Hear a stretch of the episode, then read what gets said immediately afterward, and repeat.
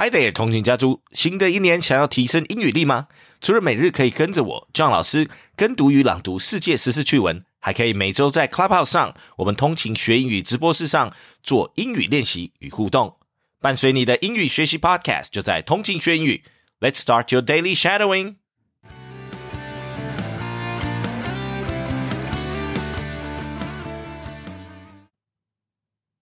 Taiwan set for modest rate hike as growth slows.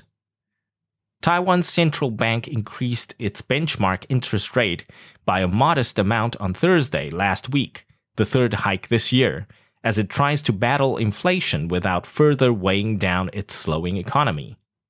The central bank raised its policy rate by twelve point five basis points to one point six two five percent, in line with forecasts of most economists surveyed by Bloomberg. The bank also raised its reserve requirement ratios by zero point two five percentage points. The central bank's decision came hours after the U S Federal Reserve hiked interest rates by seventy-five basis points, the fifth increase this year, to tame rampant inflation.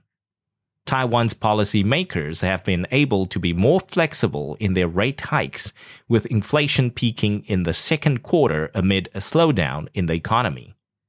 The central bank raises its rate by a smaller than expected twelve point five basis points in June and by twenty-five basis points in March.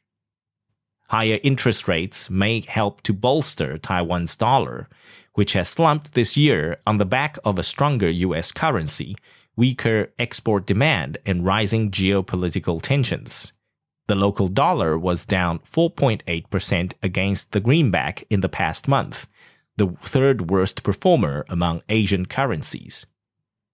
Taiwanese officials have sought to balance tempering inflation without hurting its economy, which has been weighed down by sluggish demand from China, the impact of covid nineteen restrictions on supply chains, and other global headwinds. The government has already cut its twenty twenty-two growth forecast twice this year to three point seven six percent. Taiwan's economic slowdown is very apparent, with export growth only in the single digits and manufacturing P M I shrinking. Ma Tai Ying, an economist at D B S Group Holdings Limited, said before the rate decision, "The risk of Taiwan's economic downturn is very high, so from this point of view, increasing by twelve point five basis points is a compromise option and the best option." Economists surveyed by Bloomberg have also revised down Taiwan's G D P to three point two percent for this year. Those polled also expect that Taiwan will raise interest rates again in the fourth quarter to one point seven five percent. Export orders from the island have started to slow, gaining two percent in August from a year earlier, with orders from China and Hong Kong falling more than twenty-five percent.